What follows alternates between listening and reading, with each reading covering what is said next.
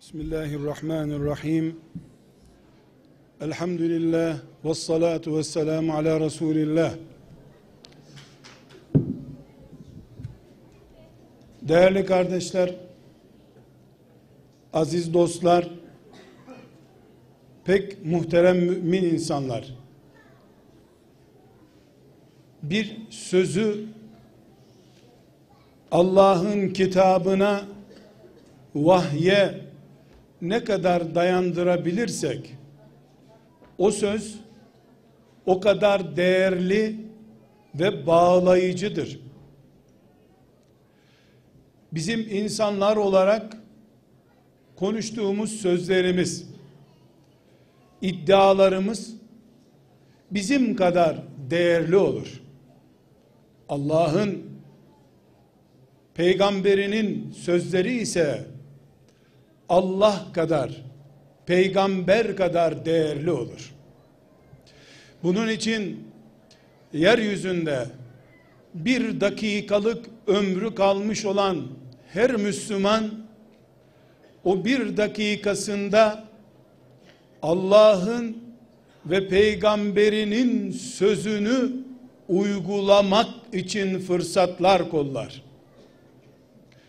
Şimdi biz aile konusunda kadın olmak, koca olmak, çocuk olmak, baba olmak, kaynana olmak, kaynata olmak konusunda ne söylersek söyleyelim, hangi kanunlar, hangi yönergeler çıkarılırsa çıkarılsın, örfümüz ne derse desin, en gerçekçi sözü, son kanunu Allah koyar.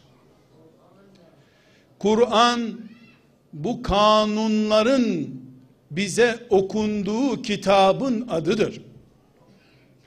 Değerli kardeşler, değerli müminler, Allah'a iman edenler, Kur'an'ı kitap olarak görenler, onu mezarlardakilerden önce yatak odalarında keyif sürenlere okunması gereken kitap olarak görüp iman edenler. Allah kanununu koymuş ve erkeklere demiştir ki Allah'ın gökyüzündeki güneşi kadar okyanusların büyüklüğü kadar topraktan Adem'i yaratması kadar, rüzgarları estirmesi kadar, büyük mucizelerinden biri de, akşama kadar stres içinde boğulan, bunalan, tarlada güneşin altında, fabrikada makinenin başında, bitmiş tükenmiş hale gelen erkekler, sizin için huzur bulacağınız eşler yaratmış olmamız güneşi yaratmamız kadar büyük mucizedir diyor Allah Kur'an'ında. Biz bunu sosyal bir öğüt olarak asla göremeyiz. Kur'an sosyal öğüt kitabı değildir nasıl ölümden, cennetten, cehennemden söz ediyorsa Kur'an aynı şekilde kimin nasıl mutlu olacağından da söz ediyor. İşte Kur'an'da Allah Rum suresinde mucizelerinden söz ederken pili bitmiş erkekleri nasıl kadınlarla şarj ettiğini söylüyor.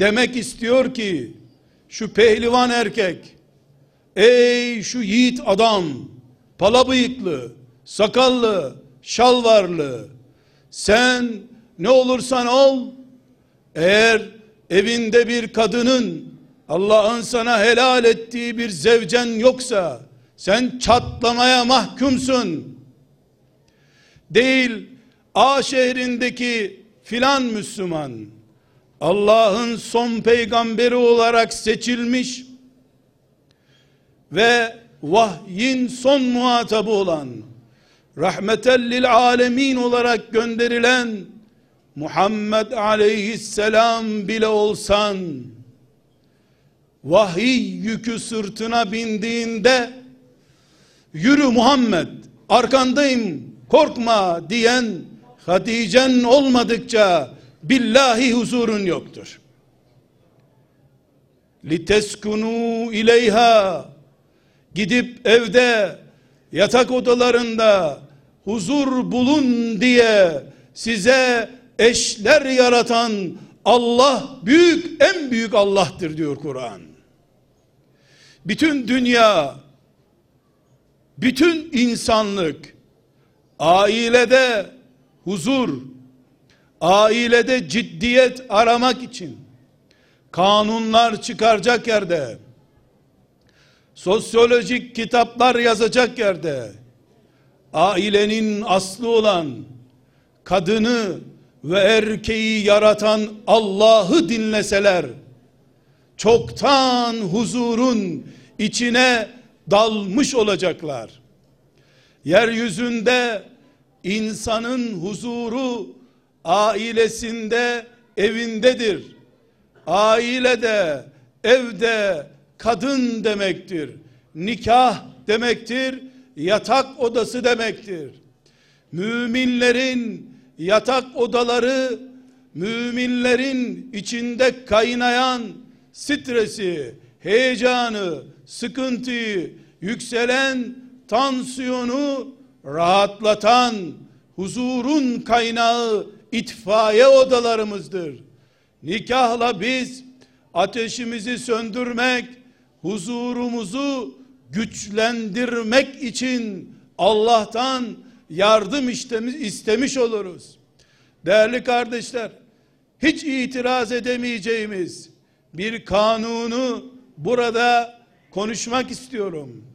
Nuh aleyhisselam, Lut aleyhisselam, Hadice gibi bir kadın bulamadı bu dünyada. Ebu Bekir gibi bir yaran göremedi. Ali gibi bir cengaver bulamadı. Bulamadığı için de 950 senede Muhammed Aleyhisselam'ın Hatice'nin kocası Muhammed Aleyhisselam'ın 23 senede yaptığını yapamadı.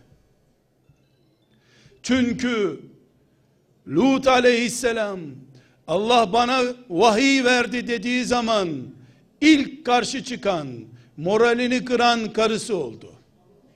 Yanında bir kişi bulamadı. Nuh aleyhisselam 950 sene oğluna yalvardı cevap alamadı. Ama Muhammed aleyhisselamın sadece kuzeni olan Ali'si 7 yaşında kılıç kuşanacak bir cengaver olarak onun eteğine yapıştı. Bana vahiy geldi. Allah beni peygamber olarak tayin etti dediği gün erkekler henüz ne olduğunun haberi olmadan hanımı Hatice binti Hüveylid Muhammed sen mahcup olmaz bir adamsın arkanda ben varım dedi malıyla bedeniyle ölünceye kadar kocasının bir numaralı desteği oldu. Sadece biz değiliz kadına muhtaç olan. Peygamber de olsan Allah'ın sana huzur kaynağı olarak vereceği bir kadına muhtaçsın. Bunun için bu ümmet yüzlerce üniversite kuracak yerde annelik, eşlik mektepleri kurmalıdırlar. Kadınlarımız önce Allah'ın onları niçin yarattığını anlayacakları eğitimi almalıdırlar. Profesör olmadan önce, bilim adamı olmadan önce, mücahide teyzeler olmadan önce ana kadınlar, eş kadınlar olmalıdırlar ki Allah dinini yaşamak, yeryüzünü imar etmek için yük yüklediği milyarlarca erkeğin stresini boşaltmak, erkekleri her sabah enerjiyle doldurup meydanlara sürmek için görevlendirdiği kadınlar kıyamete kadar başka hiçbir formülle giderilemeyecek olan bu mukaddes görevin kıymetini bilmiş olsunlar. Kardeşler, erkeklerin huzuru, kadınların huzuru, İslam'ın din olarak yücelmesi, yeryüzünü nurlandırması ümmeti Muhammed'in kadınlarına bağlıdır. Bu kadınlar da Kur'an kurslarına giderek hafız olmakla değil, niçin yaratıldıklarını anlayıp tatbik etmekle bu görevlerini yerine getirebilmiş olurlar. Bunun için bizim muhtaç olduğumuz enerjimiz tesettür de değildir. Tesettür de hantallığı ve zulmü gidermez. Evlerimizin huzuru için çarşaf gerekmez. Yatak odalarında yataklara serdiğimiz çarşaflarımız yeter. Tesettürden önce kadın lazım. Ümmeti Muhammed'i dert edinmiş. İnsanlığın kahrını çekmeye hazır, yürekli, Allah'ın yarattığı tarzdan memnun kadın istiyoruz biz. Allah da bunu istiyor. Bunun için yarattığı milyarlarca kadından cihat vazifesini kaldırdı. Bunun için onlardan cuma namazı dahil cemaat namazını kaldırdı. Bunun için onların zinetlerinden zekatı kaldırdı. Bunun için onlara erkeklere yüklediği görevlerin hiçbirini yüklemedi. Sadece ve sadece iman edin, namaz kılın, oruç tutun, namaz kılın, oruç tutun. Cennetin sekiz kapısı var. Ey kadın istediğinden gir dedi Allah. Peygamberinin lisanından. Sonra da sonra da koca adam sahabi olmak için peygamberin huzuruna geldi erkek adam. Emran bin Huseyn isimli adam dedi ki Muhammed ben sana iman edeceğim ama sormak istediğim bir şey var. Sen diyormuşsun ki namaz kılacaksın kılarım. Diyormuşsun ki oruç tutulacak tutarım. Diyormuşsun ki hac edeceksiniz ederim. Diyormuşsun ki mal vereceksin. Ben senin fakirler için mi zengin oldum? Vermem. Diyormuşsun ki cihad edeceksin. Bu canı senin için mi bugüne kadar baktım ben? Muhammed bu ikisini yapmam ben. Demiş. O namaz kıl, oruç tut, cennetin sekiz kapısından dilediğinden gir ey mümin kadın diyen peygamber. İmran'ın elinden tutmuş, İmran zekat vermeyince, cihad edip şehitliğe koşmayınca cennete nasıl gireceksin sen? Olmaz, olmaz demiş. Nerede kadının cihadı? Nerede kadının zekatı? Kadının zekatı bedeninden erkeğe moral vermektir.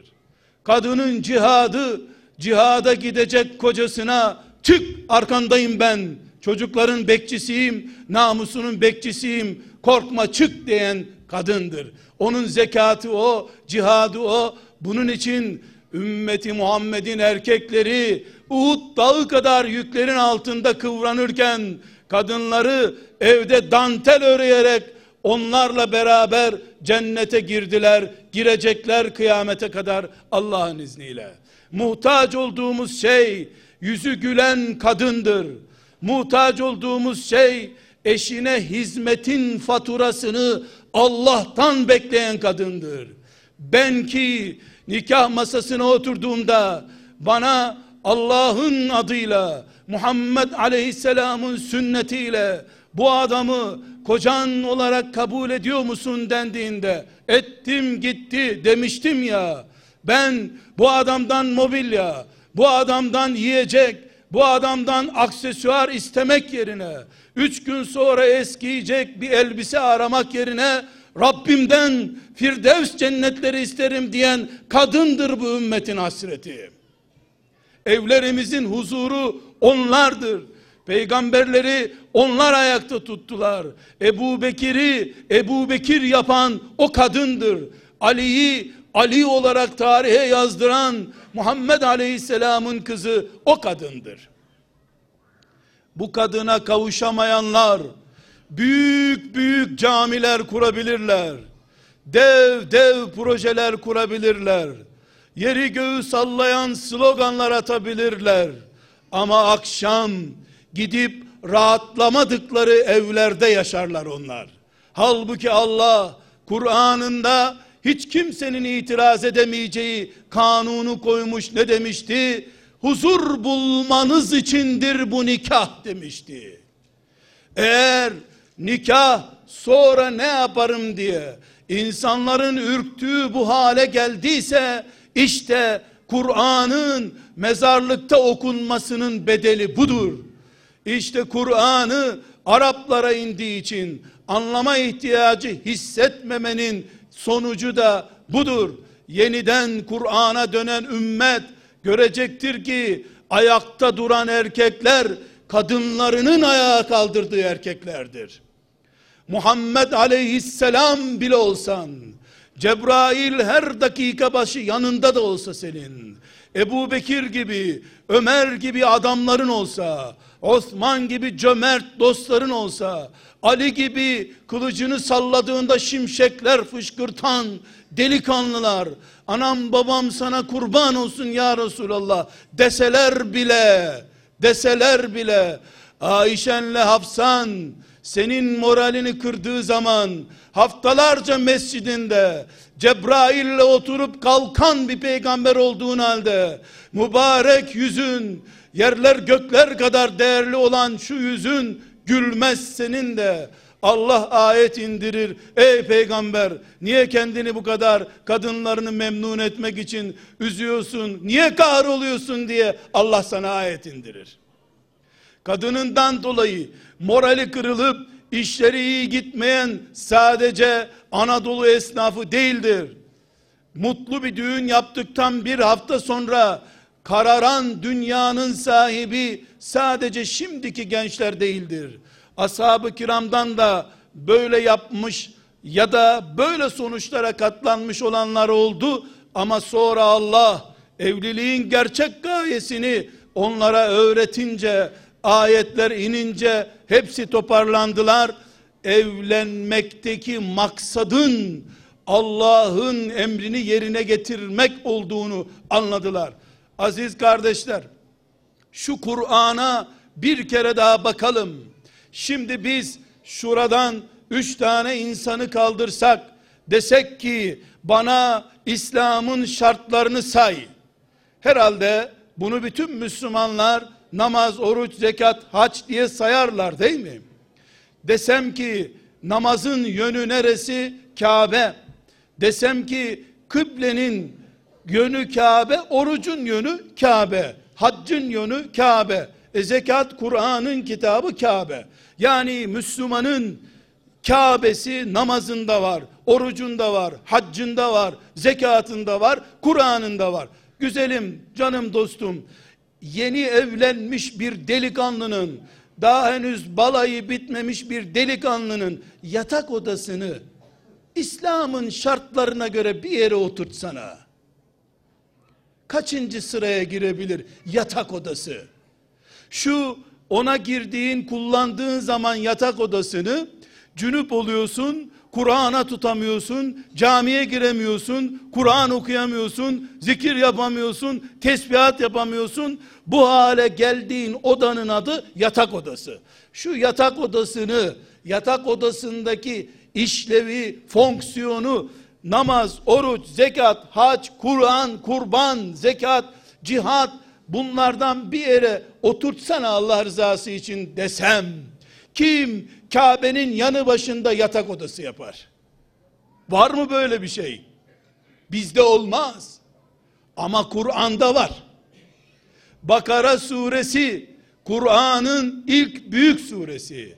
Şöyle açınca 10 sayfa, 15 sayfa, 20 sayfa çevirip de şu Bakara suresinin ortalarına geldiğinde bakıyorsun ki Allah 100 ayet boyunca kendisini, meleklerini, cennetini, cehennemini anlatıyor. Peygamberine emirler, yasaklar veriyor. Sonra da diyor ki ey peygamber, ey peygamber sana müminler Allah nerededir?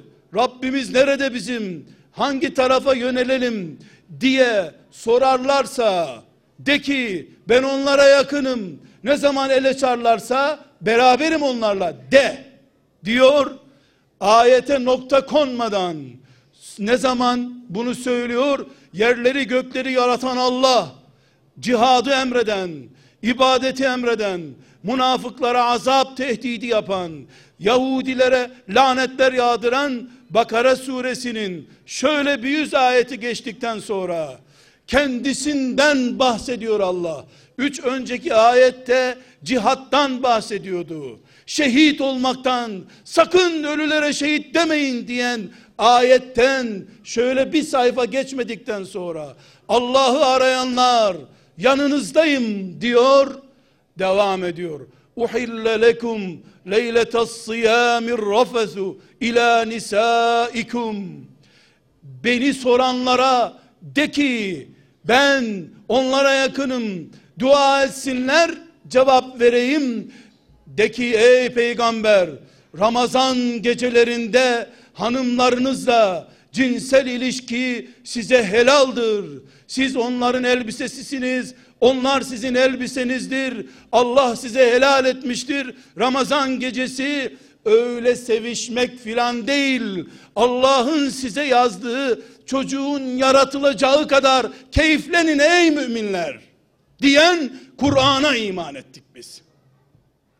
Bu kitabı Ramazan'da sabahtan akşama kadar 20 kere mukabele okuyacak yerde şu beni arayan kullarıma de ki dedikten sonra yatak odalarını Ramazan gecesine oruca Allah'a imana en yakın yere oturtan kitaba iman edenler olarak biz hala evliliği bir gencin bir erkekle bir kızın murueti olarak görüyoruz. Yalan. Yalan. Muruet diye bir annenin babanın göreceği şey fanidir. Her evlilik, her nikah, her kurulu, helal kurulu yatak odası, ümmeti Muhammed'in şeytana, namussuzluğa ve ahlaksızlığa karşı kazandığı bir zaferidir. Bunun için Allah tıpkı Ramazan'da oruç tutup el açıp ya Rab diyen kullarından memnun olduğu gibi Allah Ramazan gecelerini kandil gecesi değil muhtemel Kadir gecesi olan gecelerini soyunup keyif seva içerisinde sahur vaktine kadar geçiren kullarından oruç gibi, iman gibi, Ya Rab diye dua etmek gibi söz eden Kur'an'ın müminleriyiz elhamdülillah. Var mı bir sosyal kitap olayı bu boyutuyla anlayan? Bizim muhtaç olduğumuz şey Allah'ın bizi yarattığı kıvama dönmektir. İşte Allah bizi bu tarzda yarattı. Bir kadınla yatak odasında bulunduğun zaman sen ya Rab deyip gökleri inletecek hanzele olacak güçtesin ki o halinle cünüp cünüp Resulullah'ın ordusunda görev yaparsın, şehit olursun, cenazen kabre kirli kirli cünüp konmasın diye gökten sayısını Allah'ın bildiği kadar melekler seni bebek gibi yıkar Resulullah'ın huzuruna getirirler. Biz cünübün bulunduğu evi uğursuz bereketsiz görürüz. Resulullah'ın askerlerinde sabaha kadar hanımıyla keyif sürdüğü için gusletmeye vakti bulunmayan mücahitler vardı. Bunun için benim peygamberim aleyhissalatu vesselam kirlenen çamaşırını yıkattırmak, bozulan ütüsünü düzelttirmek, kek ve pasta ihtiyacını gidermek için mi? Ölüme, şehadete gittiği 800-900 kilometrelik yürüyerek gittikleri cihada gencecik 15 yaşında hanımını ütü yapmak için mi götürüyordu? Bu ümmet gerçekçi ümmettir. Bu ümmet roman ümmeti değildir. Göklerin ümmetiyiz biz. Kıyamete kadar eskimeyecek kitabın ümmetiyiz.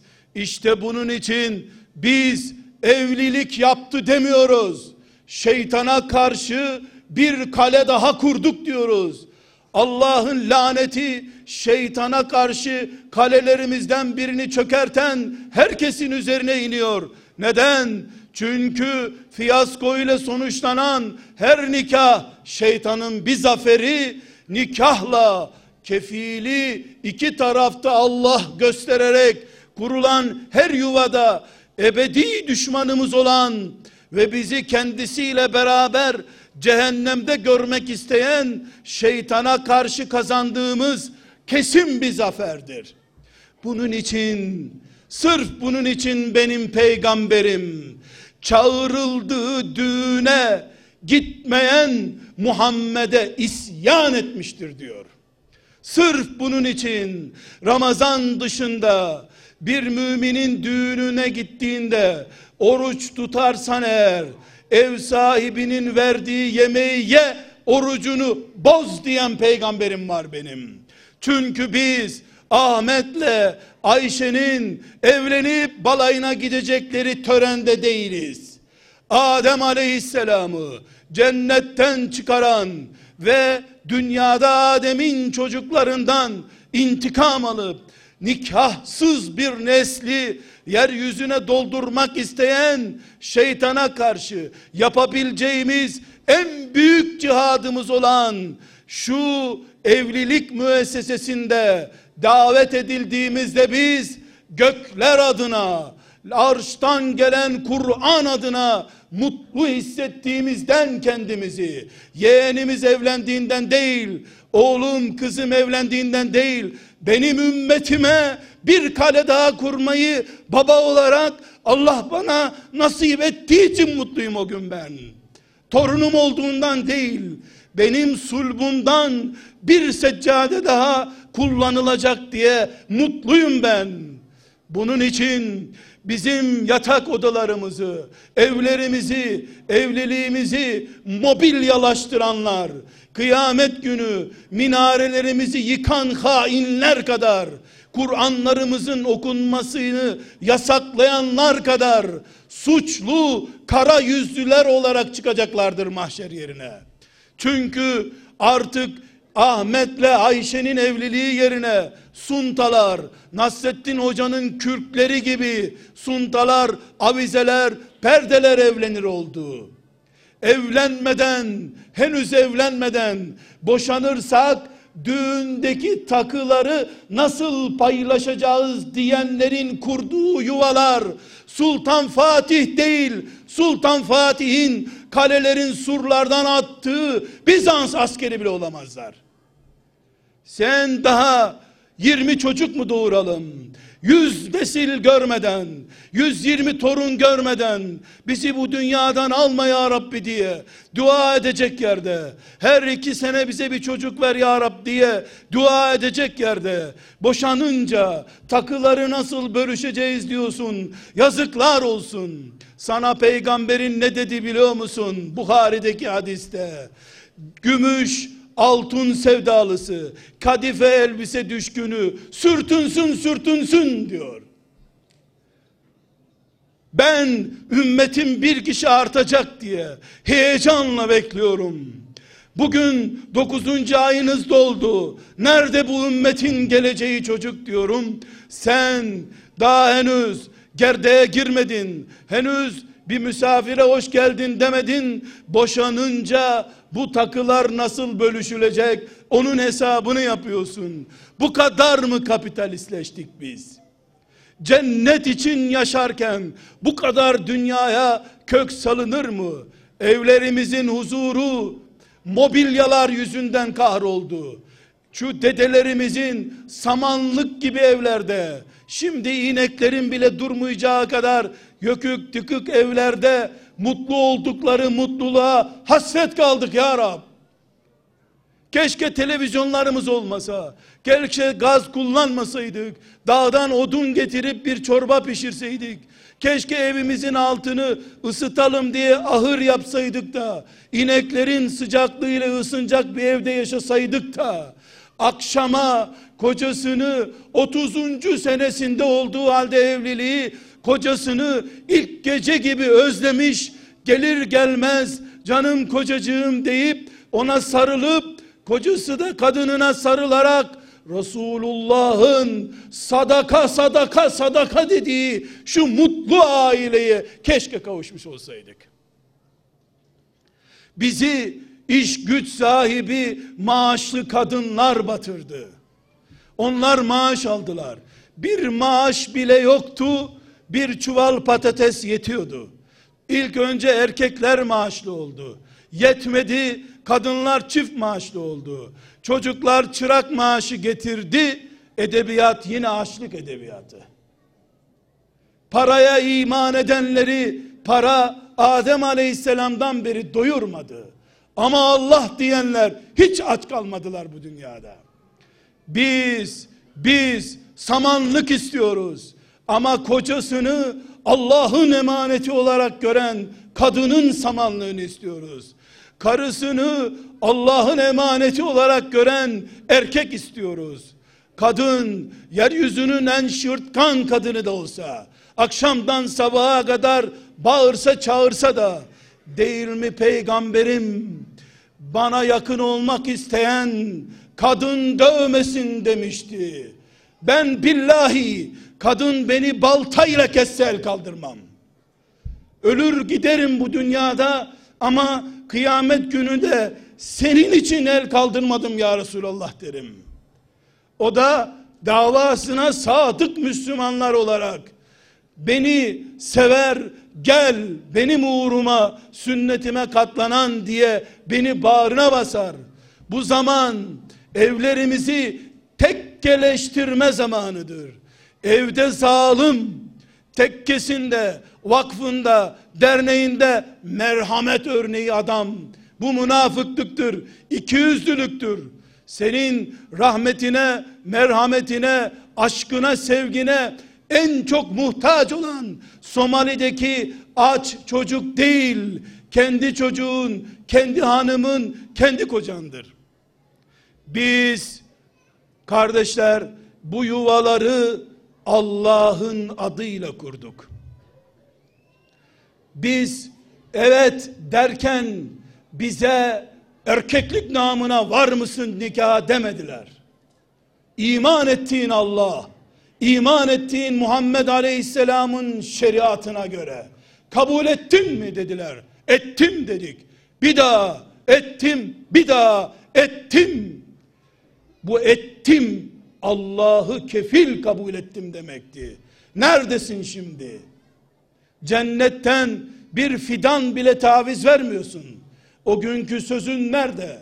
Hadi, hadi senin tarafındandı şahitler, şahitleri kıvırdın. O nikahta Allah'ın adı konuşuluyor diye bekleyen melekleri ne edeceksin kıyamet günü? Ey kadınını döven erkek, o melekleri ne yapacaksın kıyamet günü? Ne ile savacaksın başından? Kocasını ikinci kadın esprilerine mahkum eden kadın. Ne yapacaksın kıyamet günü? Ölünce arkandan mevlüt okutturup Ayşelerle, Fatımalarla öyle hem de yakın komşu da değil yanı başına hemen. Yanı başına. Fatıma ile yan yana demekle oluyor mu? Oluyor mu? Muhammed'in kızı iken aleyhissalatu vesselam cengaver Ali'nin kahrına katlanan Fatıma ile mümin erkeğin ateşini senelerce bıkmadan, isyan etmeden itfaiyeci gibi söndüren kadın Fatıma'nın komşusu kadındır. Bu iş edebiyat işi değil, iman işi. Bizim yaşantımız Allah'a göre olmalı. Bizi yaşatan, yaratan Allah, öldürecek olan Allah, diriltecek olan Allah, cennet verecek olan o, cehennemle tehdit eden o, evliliğimiz sosyal bilmem neye göre mi olacak? Böyle bir çelişki yok. Dostlar, kardeşler, hepimiz evlenince cennetin kapısına girdik. Nereden girdik biliyor musunuz? Bana cennetten söz eden peygamberim diyor ki, ey mümin kadın dinle, mümin erkek, bu iş edebiyat işi değil, Peygamber aleyhisselam göklerden getirdiği, Miraç'ta öğrendiği şeyi söylüyor. Bak ne diyor? Bir mümin iffetli, saliha bir kadınla nikahlanıp bir odaya kapandı mı Allah o müminin imanının yarısını kurtardı demektir. Öbür yarısında da çalış, cennete gir diyor Allah'ın peygamberi. Bu evlilik değil, imanını, cennetini yüzde elli garanti etmektir. Saliha bir kadın, mobilyaya tapınmayan, kocasının önüne Züleyha gibi çıkıp, arkadaşlarının önüne çaputla çıkan kadın, kocasını yeryüzünde başka hiçbir dengi bulunmayan erkek olarak gören kadın, terazinin yüzde ellisi, öbür ellisi de namaz, oruç, zekat, hac, Kur'an, cihat ve her şeydir. İşte huzurumuz, işte cennetimiz, hepimize bu cennet kutlu olsun. Allah'a emanet olun.